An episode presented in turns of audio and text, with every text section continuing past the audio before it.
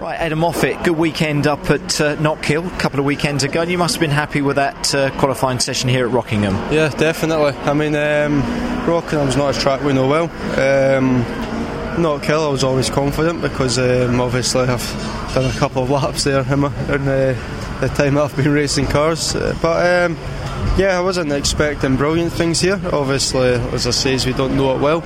And um, I think that's kind of been the story of our season. The tracks we know well, we knew Donington well, and we were fast. And almost other tracks we haven't done a lot of time, and we struggled. So to come here after Knockhill and maintain a, a high performance rather than drop back again to to keep on the front foot, it's a, it's um, a big confidence boost that we can.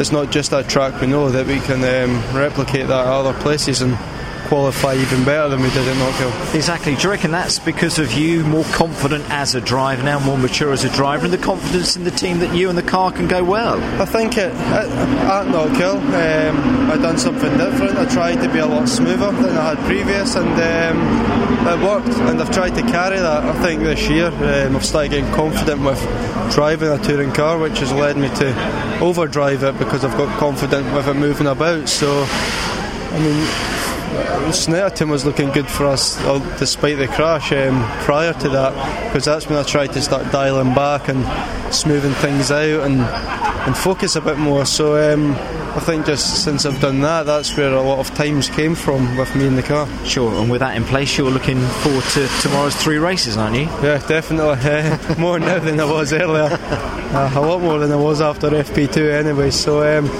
yeah, I mean, it's when you're up that end of the field, it's.